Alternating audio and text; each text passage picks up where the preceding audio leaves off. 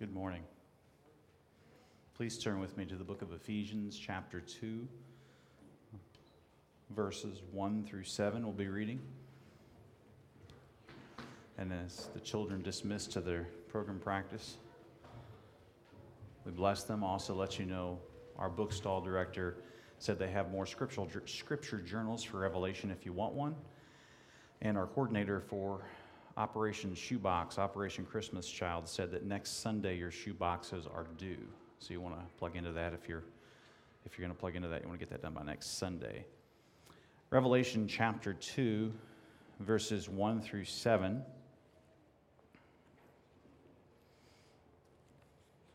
While you're finding your place there, I'll just, just offer this by way of, of introduction. Um, I remember working with a with a fellow church leader. Uh, it's probably been 15 years ago now, something like that, maybe 12 to 15 years. And he said to me uh, in a juncture of discussing the church and the direction of the church, he said, uh, just make sure that you love us and the people know that you love us. It was a pretty uh, apt word for me at the time, to be honest. I have thought about it many times over. You know, there's those times in your lives when somebody says something to you and it's like apples of gold. It's an apt word, it's well timed. Um, you know, the implied question was do, do, you love us? Is there tangible evidence that you love us? You know, uh, Dan Doriani uh, wrote on this and, and he did a little podcast teaching recently where he talked about the roles of leaders in the church as prophet, priest, and king.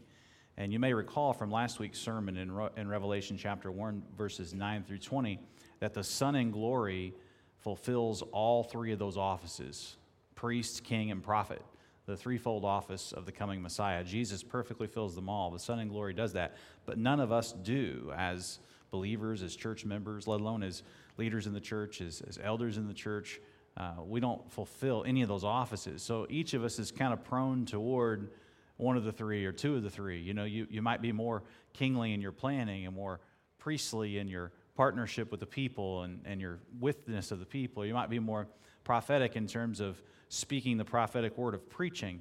Uh, everybody has their thing, whether they're more of a teacher, they're more of a with the people, more of a planner. If I can just come up with the right program, if I can just come up with the right plan, everything will be okay. Um, so we all have to watch out that, like Martin Luther said, uh, like that, that, drunk, that drunk peasant, that we don't, when set back up the horse on the horse after we've fallen off on one side, we don't fall off on the other. Uh, because that's kind of uh, was a famous uh, illustration attributed to Martin Luther is that the trouble is with a peasant that's drunk is if he's riding his horse, he falls off on the one side, you set him back up, he'll wind up falling off on the other side. Uh, if we fall off on the one side of, I just want to be with the people, I just want to be with the people, what about understanding the word and applying the word and teaching the word?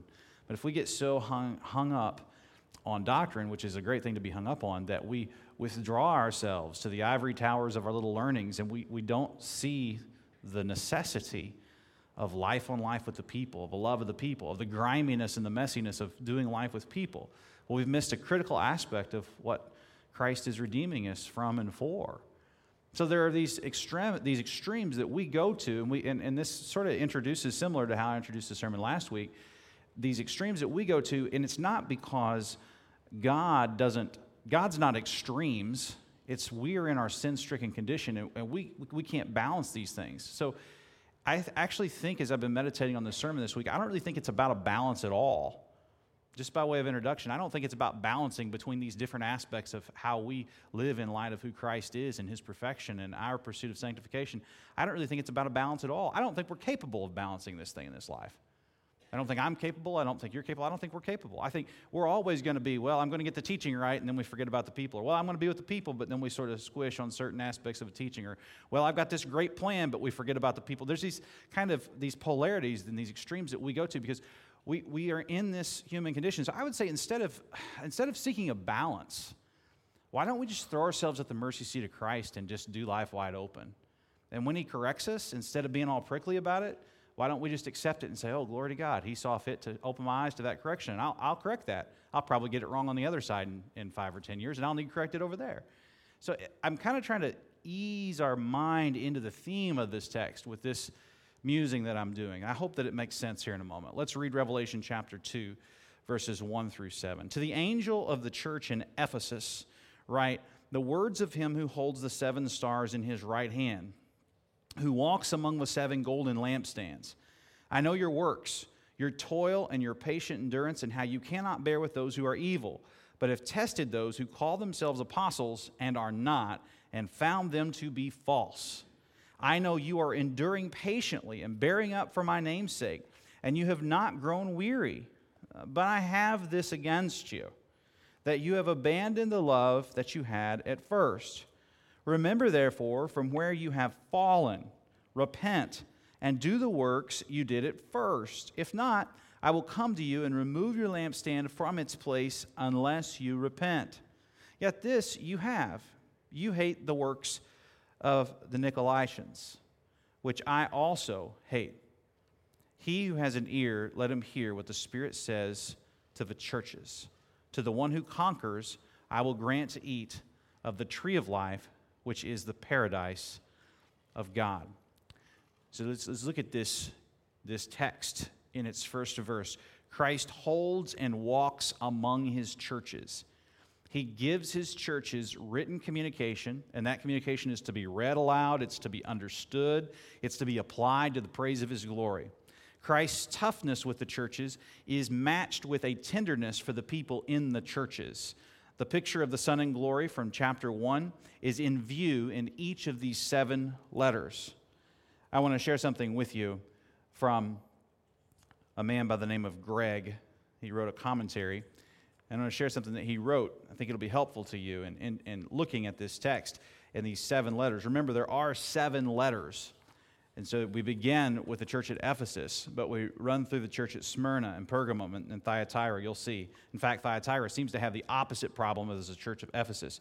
But listen to what he writes. He says, and what a way to teach church history, by the way, when he writes this. He says, presenting a panorama of the age of the church, he says, on this on the on the view of the churches uh, the historicist view and the futurist view of the church you may remember historicist futurist preterist and, and idealist from the first sermon we did in this series. If not i'd reference you back to that. But he writes on the view of the historicist the letter to ephesus is said to describe the church during the apostolic age until about ad 100 smyrna the church enduring persecution is likened to the church from about 100 to 313 which suffered under a series of roman emperors. Pergamos is a church comprised with carnality and false doctrine much as the church became from Constantine's Edict of Toleration in 313 AD until the rise of the papacy around 600. Thyatira is seen as the papal church until the Reformation from about 600 to 1500, and Sardis as the church during the Reformation itself from about 1500 to 1700. Philadelphia is regarded as corresponding to the church that experienced a resurgence of missionary activity from 1700 to present, followed by the Laodicean church, which was lukewarm and likened to the liberal churches of modern times. I thought that was pretty neat. And I completely don't agree with it. I mean, I don't actually think that the churches represent ages in the church.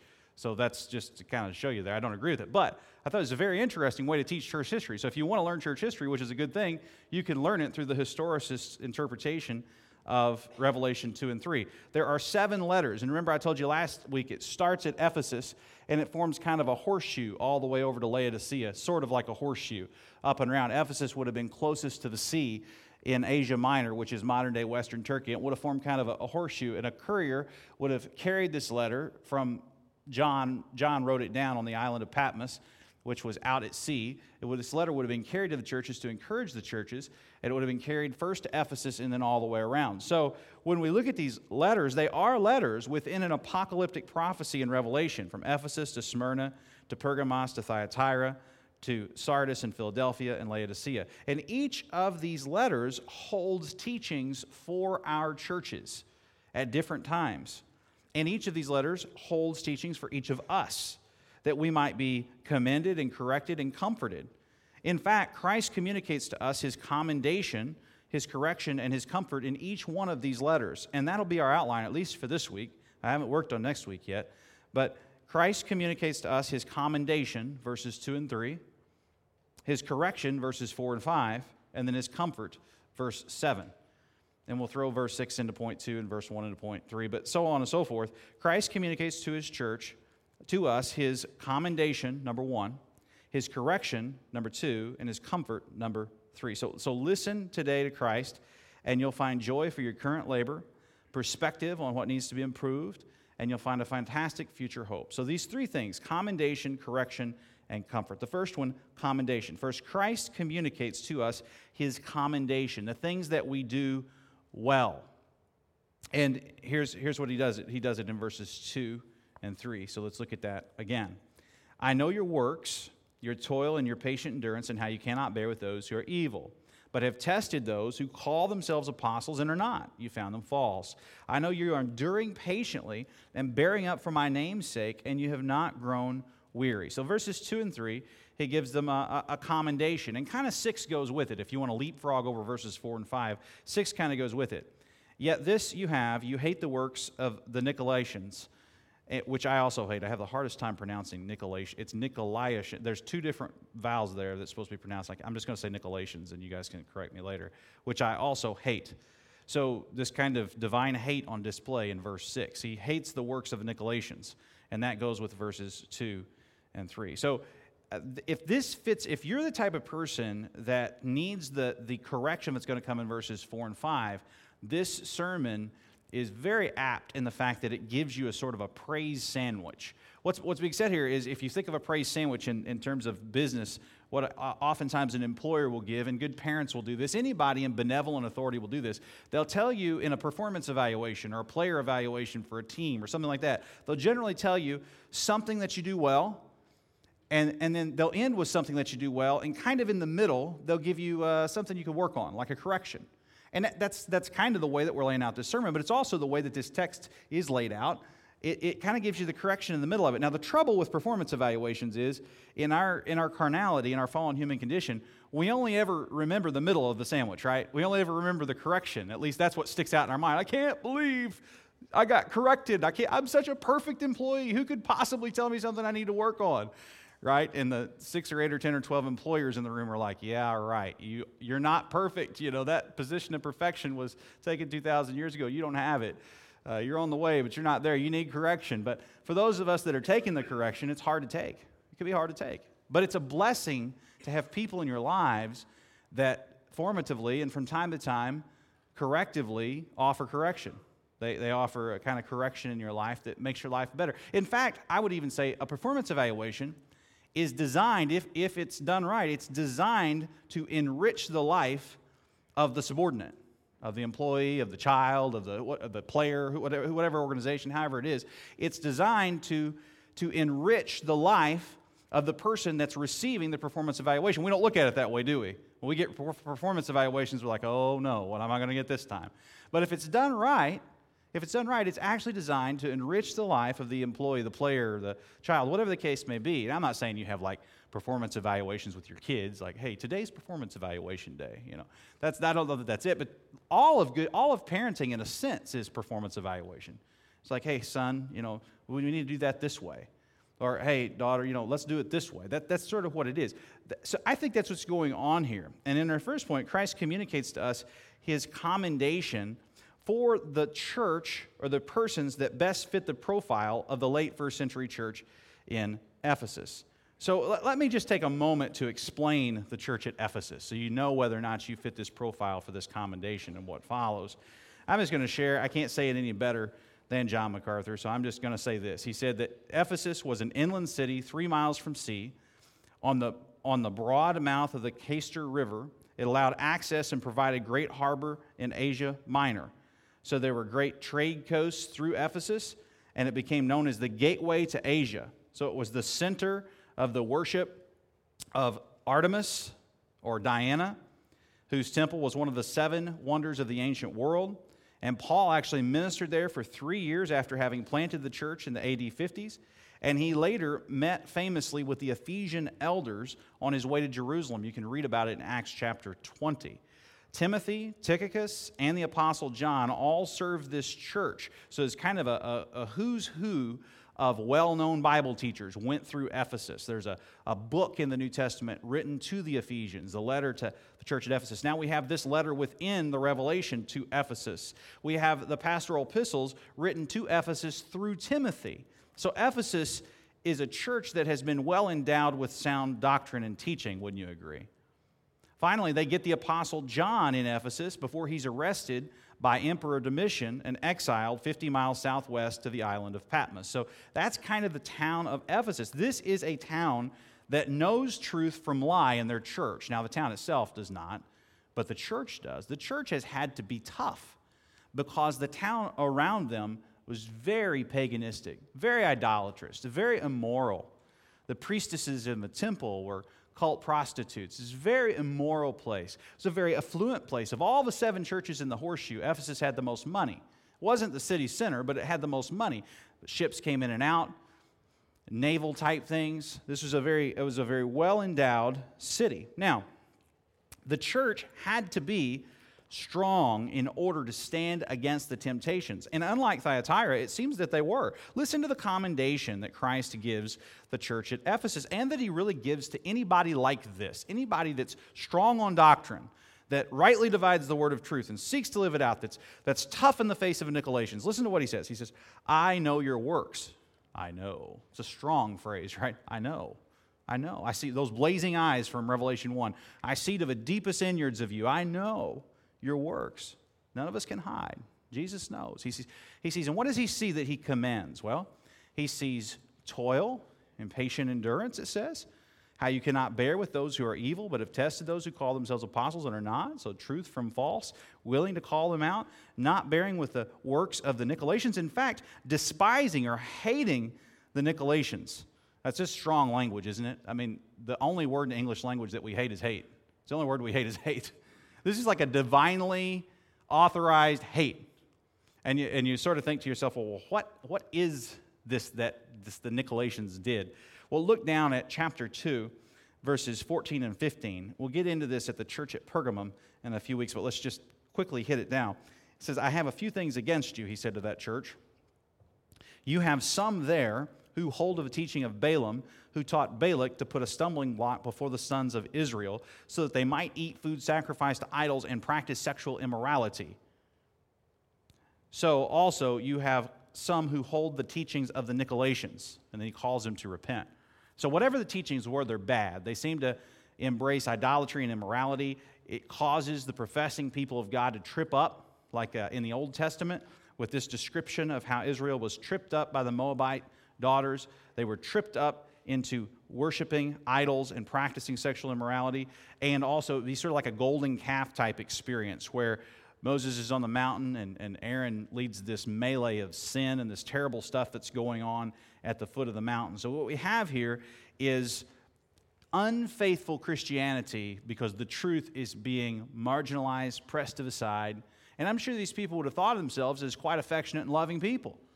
I mean, they might have saying, all we need is love, love. But they wouldn't have defined love the way that God, that divine love is supposed to be defined, which would include truth, truth and love, both and not either or. There's no distinction between the two in the Godhead, but there is with us because we sin. And so we must be reminded that there's truth in love, there's love in truth, that God is love, that the Lord Jesus is truth, that we see truth and love as equally valuable if we must look at it in such a way. So, he commends them here. Look how else he commends them. He commends them, I guess, to use just some basic words. He commends them for their discernment with regard to the Nicolaitans, with regard to the false apostles, the false teachers. He commends them for their, their toil. They haven't worn out, they haven't grown weary of doing good. He commends them for their teaching. Their teaching is solid. They have, they've been endowed with a who's who list of, of famous teachers in terms of biblical Christianity, New Testament Christianity. Uh, so they, they have had all this. And, and in a town like Ephesus, they have endured patiently in this doctrine. They have maybe the third generation now after the AD 50s, if it's the AD 90s, the, at least the second, third generation. They have kept the faith, they have fought that fight.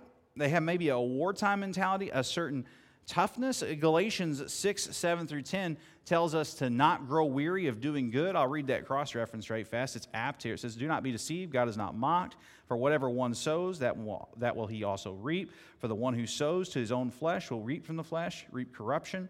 The one who sows to the Spirit will from the Spirit reap eternal life. And let us not grow weary of doing good. Same construction. Not grow weary of doing good. For in due season we will reap if we do not give up. So then, as we have opportunity, let us do good to everyone, especially to those who are of the household of faith. So do good to everybody, but especially to the church, to the household of faith. And so these are people that didn't grow weary. They're commended for it. Perhaps you fit this profile. They're commended for calling out false teachers, for their discernment, for staying with strong teaching, for enduring. They're hard workers. These aren't people that just come to church for the entertainment. I mean, these people are workers in the church. They're coming for the vertical worship that we're calling for. They're coming for the worship of God. There's a sobriety. They will not allow melding pot of Christian behaviors from the world. They won't embrace the worship practices of the world. It's all about what the Word of God says. So, this is many things to commend the church at Ephesus for. And perhaps that's you. I mean, we've gone through a kind of theological purity pursuit and we've sought sound doctrine. But there is an edge to this, another side to this, that we could, we could literally fall off the horse like the peasant drunk on the other side. We could miss it. And it's not really about balancing, I don't think, as it's so much as understanding our proclivity to sin and kind of whenever we recognize it, repenting of it. You know, like when we recognize we're sinning, make, we actually repent of it. Uh, instead of trying to balance it, we just know we're going to get it wrong sometimes, and let's, let's make repentance great again. Let's make it famous again. Let's put it back on the map in our church. Um, so here's what we need to repent of if we're like this, if we're a church like this. Here is the correction. Here it comes in all of its glory, verse 4. But I have this against you, Jesus says to this type of church, that you have abandoned the love you had at first. And so you have to stop before you go any further. You can't really apply that until you define that. What is the love that you had at first? Well, if you don't know, you're in good company. As a matter of fact, Pastor Kurt and I were talking about this this last week as we were preparing the service order for this week, and we're sort of like throwing things around and seeing what sticks. And we were sort of sure that we weren't sure. So I read all the commentators that I had on it, and they're sort of not sure either. And then I got to thinking about it kind of carefully. Like, what does it mean to abandon the love you had at first or your first love? I mean, I looked at the construction of it in Greek and I thought about it and I read people's stuff. And, and there's some really good assertions for what it might be specifically. I mean, it could be that your love for the Lord has grown cold, so your worship is kind of insincere. It's, it's not heartfelt. And so get back to the heart of worship. That's, that's true enough. And not far from your love for the Lord in your authentic worship is your love for your neighbor, right? You're supposed to love others. As a, that's how we know that we love the Lord, as we love one another. Uh, John 13, 34, and 35. We have to love one another if we're going to be showing the world the love of Christ. And so it might be your love for one another in the membership. It might be your showing Christ to the world. Maybe you've gone, you've lost your love for the lost. You've gotten jaded and, and maybe bitter, and you've gotten kind of calloused and hardened to the point that you just really don't care about uh, ministry here or mission there. But that's all maybe inbounds. It could be any of those things. The fact of the matter is, what we can deduce, to, induce from this is that the internal love was not matching the external doctrine. The, the, the internal heartfeltness, the affection, was not matching the external purity of the teaching. Now, I don't think it's as simple as the internal external divide, though. And here's why he, they are commanded to return to the works that they did at first. You see that?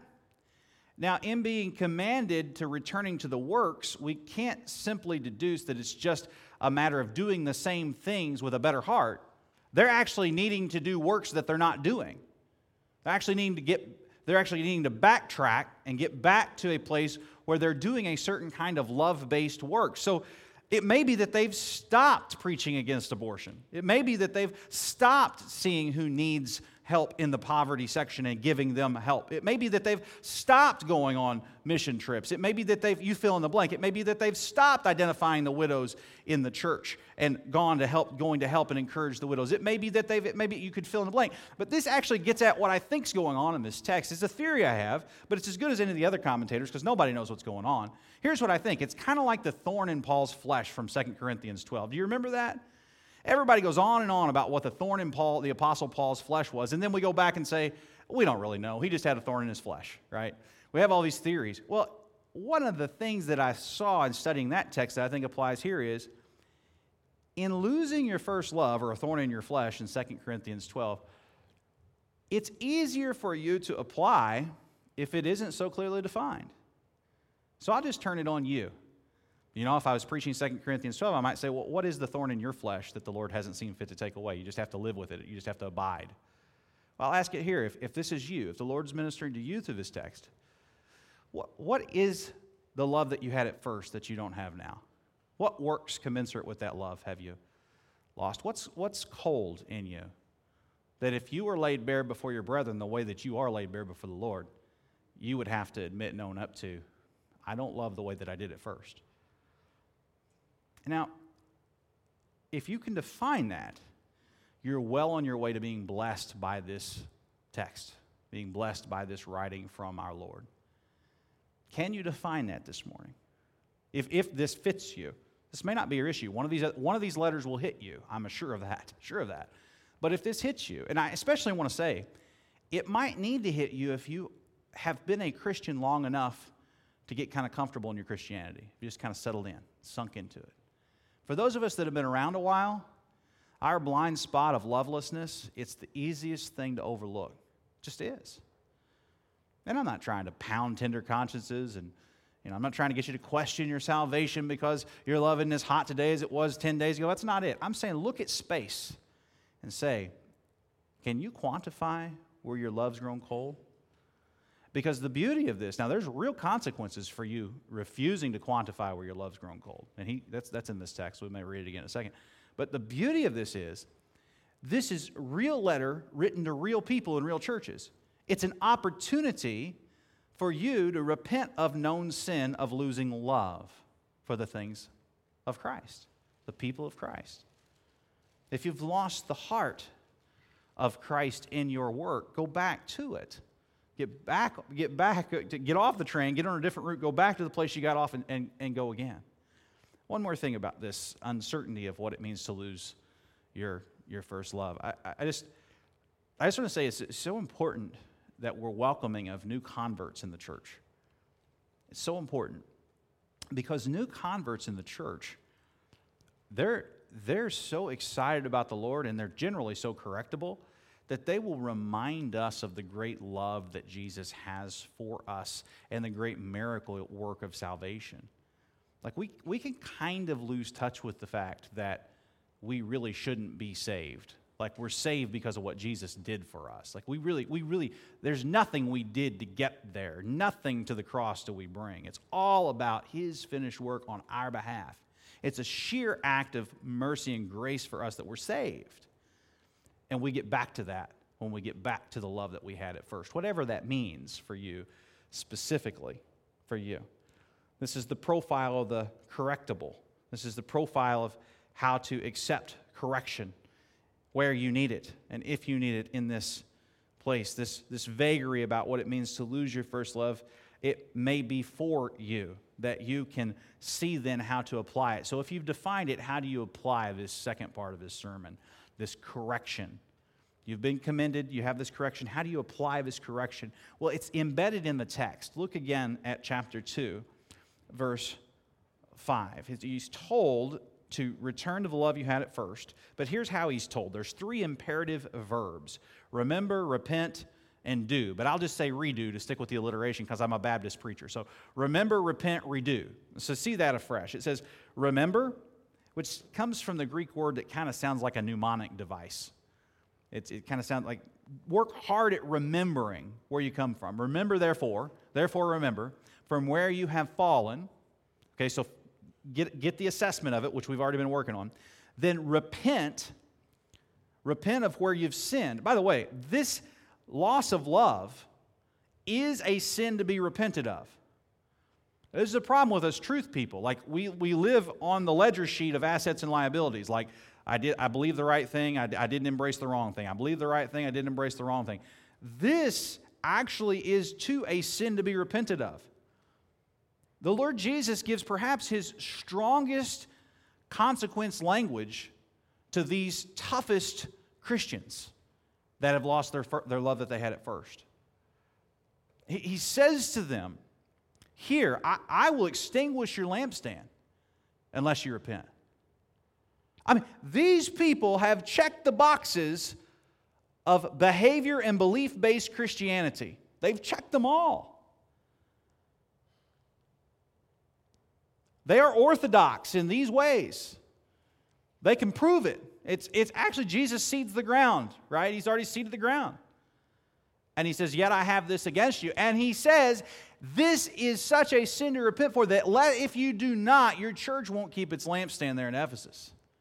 Now, we think they repented, by the way, because we see in church history the Ephesian church had quite an impact in the church in the second century and beyond. In fact, there was an important council held at the church at Ephesus in AD 431. And so we think that they had a witness. Now, eventually, with the fall of the Roman Empire, it, we know from church history, eventually this area became fairly, uh, today it's 99% Muslim. So eventually that, that witness, I think there's a, there's a evidence of a church a few towns over from where the church at Ephesus was, but not necessarily in, in what we would consider Ephesus today in terms of the geography. You can track that down if you'd like. So I don't really know exactly. I can't really apply. I don't think that's the point, is applying this to the, to the development in the Ephesian church after the first century. This was the late first century AD. It was the problem of their day. And this right now is 2020 AD. And, and this might be the problem of our day. It might be your problem. You might have checked the boxes, but what about the love? And I just say to you, the warnings here of extinguishment are there for your benefit. This is about, this is about saying, you know what, I, I am out of balance because I'm a sinner. And Jesus has graciously shown this to me. Lord, help me return to love that works, to working love. Now, I think one way that it helps, that helps me as far as remembering, just to use a personal example, and then repenting and then redoing, is, is just getting back to if you've gotten away from uh, praying through the church directory or getting back to like, like names and faces in your mind. Like Judy Bestie turns 80 today. It's a good reminder to pray for her. Like she's, she's not here, I'm sure. She's turned 80 today, and we have these concerns about health and whatnot. I'm sure she's home. She's actually probably watching this. I think they watch it every Sunday. But would you pray for her? Better still, would it be a reminder for you to get into the directory and be fortuitous about how to pray for the other members? Because now you're, now you're putting faces and names and needs with people. And then come to the members' meetings because at the members' meetings we talk about missionaries and ministries and we sort of give reports, and reports are only stale if they're not about real people. Like who, who needs more help? Who needs prayer? Who needs resources? What, what can we do to see a need, meet a need? And then beyond, we could talk about ministry in the area, and we could go on and on like this, but get to the specifics of people that need to be served, and not just the etherealness of people that should be served, or somebody else will get around to doing it. What is the Lord calling you to show love that works? What does it look like for you? It's not that you need to be, you don't need to fix everybody. This is a message for me. If you, if you leave after the sermon, you say, Boy, that was a really good sermon for the other 10 people out there. I mean, that's our tendency, right? Boy, I really wish my brother would have heard that sermon. Yeah, I really do, you know. Sorry, sister so and so missed today. What about me? Like, this is for, for us. And it's serious language. Like, I don't want to trivialize it with my tone. So, so look at what it says. It says, remember, verse 5, chapter 2, verse 5. Remember, therefore, from where you have fallen. It's a sin to be repented of, that is, lovelessness, and do the works you did at first. And he says, if not, this is a warning. I'll come to you, I'll remove your lampstand from its place unless you repent. Now, this is, I don't have time to teach on the perseverance of the saints and a doctrine that the saints will persevere to the end, but just, just to say it very simply, David Platt has a sermon where he spends like, like 20 minutes on this, on this text if you want to go find it. But I'll just say very, very simply, very, very simply, the saints will persevere to the end, and the saints must persevere to the end.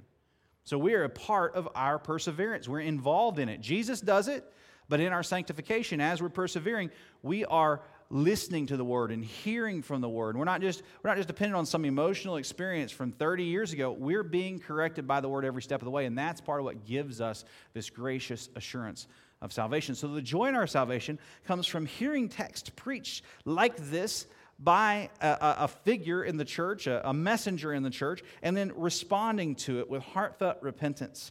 May the Lord open our eyes and warm our hearts to this open handedness with the correction part of our performance evaluation from Jesus. Amen? It says, unless you repent, this is what's going to happen.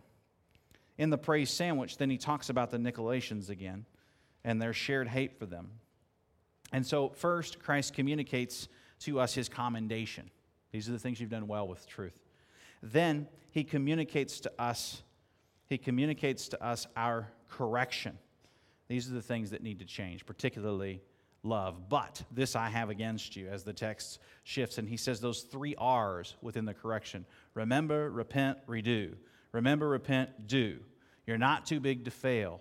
Soften your heart. No jadedness, no, no bitterness, not just battling, but also building up the body of Christ. It's good that you hate falsity, but with an e- equal vigor, you need to love authentically. The tenderness of the Savior in you at work, matched with the toughness of the Savior on sound doctrine. It's uh, tend to the former without neglecting the latter, to quote Jesus when he's dealing with the religious folks of, of his day. He said, You should have done those former things while not neglecting the latter things of mercy. It's a kind of the context here, or the, the similar context here, I think, with regard to how we're to apply this. And then, thirdly and finally, Christ not only commends and corrects his church, but he, he communicates to us his comfort. He comforts us. And, it, and, and this is how he goes about comforting us. Listen afresh to verse 7. In fact, listen to verse 1 and then listen to verse 7. To the angel of the church in Ephesus, write the words of him who holds the seven stars in his right hand, who walks among the seven golden lampstands. Now, when Revelation interprets itself for you, you listen to it and apply and you interpret it that way.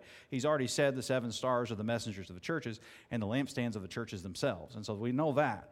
So these words from the Lord Jesus come from Jesus and he knows us. And it says here that he holds us and he walks among us. Now, that's a true praise sandwich, isn't it? A comfort sandwich, you might say. I mean, he's here, he's among his churches. And he cares deeply to comfort us, not only with his presence, but with his future visible presence of, of us being together uh, listen to verse 7 now. He who has an ear, he's picking up on Isaiah here. He who has an ear to hear, let him hear what the Spirit says to the churches. Still saying to the churches. That's why I don't go with the historicist view I read from the top of the hour, because I don't think this is dictating epochs in church history with the churches. I think it's saying you're going to be like each one of these from time to time. Repent whenever that thing pops up. You know, repent whenever it pops up. When that shows on your performance evaluation that decade, repent of the cold love, or repent of allowing false teacher in the church, or repent of where your behavior isn't commensurate with the gospel of Jesus Christ. Be, be ever ready to repent. And here's his comfort for we repenters, we who are making repentance prolific again. He says, If you have an ear to hear what the Spirit says to the churches, to the one who conquers, I'm going to come back to that word in just a moment.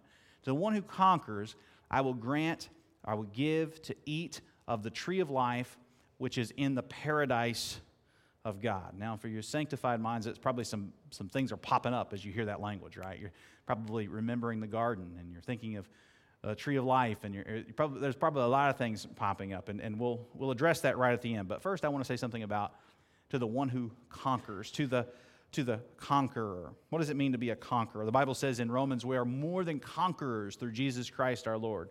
What does it mean to be a conqueror. Well, interestingly, this, this word conquer is the Greek word Nike. There's a pagan, pagan goddess with this name, Nike, and the tennis shoe company, Nike, gets its name from this pagan goddess, Nike or Nike. So this the root word Nike is what is now used here and translated to us as conqueror or victory. And, and so I'm not trying to make an advertising plug for Nike at all. I'm just saying these Greek words make their way into our vocabulary. Nike, conqueror, to the one who conquers. But what are we conquering? Like, what are we Nikeing? What, what are we being victorious over? It sure doesn't seem like we're being victorious in this particular epoch as the church. We're being victorious by just pounding all the enemies of God into submission with our bare fists, right? I mean, what is it, what is it we're conquering, really? Loveless Christianity. Well, what is that? That's personal sin. That's a pattern of sin that's socially acceptable within the membership of the church. So you're telling me that this whole war is about defeating our sins? I think Jesus is telling us that. I think that's what he's saying.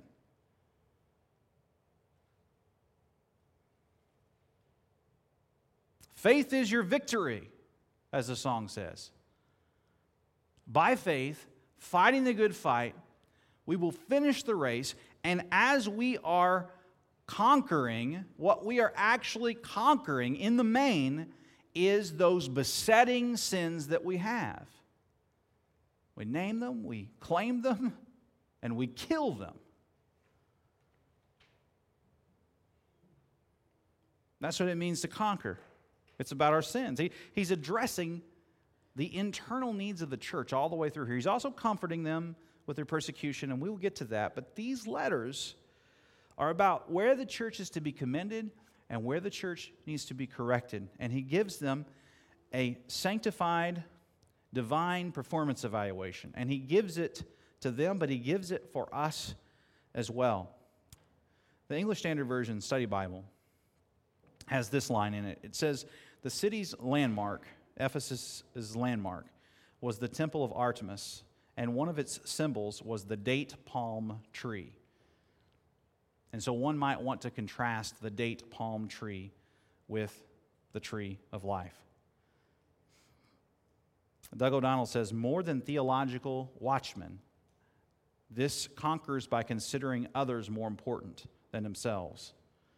The slain lamb is our role model, and his victory formation is on a tree, it's on the cross. His victory celebration takes us to another tree. The one who conquers, I will grant to eat from the tree of life, which is the paradise of God. The story, the Garden of Eden, the tree of life, now the tree of knowledge of good and evil. Eat from the second tree, they would die physically and spiritually, separated from God but they were banished lest they eat from that tree of life and live forever. Now we, I'm sorry, we can now eat from that second tree in the paradise. Paradise was lost in the beginning, it's regained in Revelation. Thousands of years later, we have this second Adam born east of Eden, as is described in 1 Corinthians 15 and in Romans chapter 5. And this second or last Adam, unlike the first Adam that put us on a track to sin by eating from that tree, puts us on a track saved to sin no more, so that in the, the new garden, the second garden, the new Jerusalem, we will forevermore be able to eat of the tree of life without sinning. What the first Adam could not do by his action, the second Adam did by his death. He died to conquer death. And when he's on that tree conquering death by his own death, he promised a repentant sinner on the cross next to him, a thief, a petty thief. He promised that man that he would be in a garden he would be in paradise with him at that very day after their death. This second Adam, Jesus, is the hope of eternity for all of us. And Romans 22, Romans ends in, ends in chapter 22 with a depiction of heaven like a garden, like a, paraga- a paradise regained that was once lost.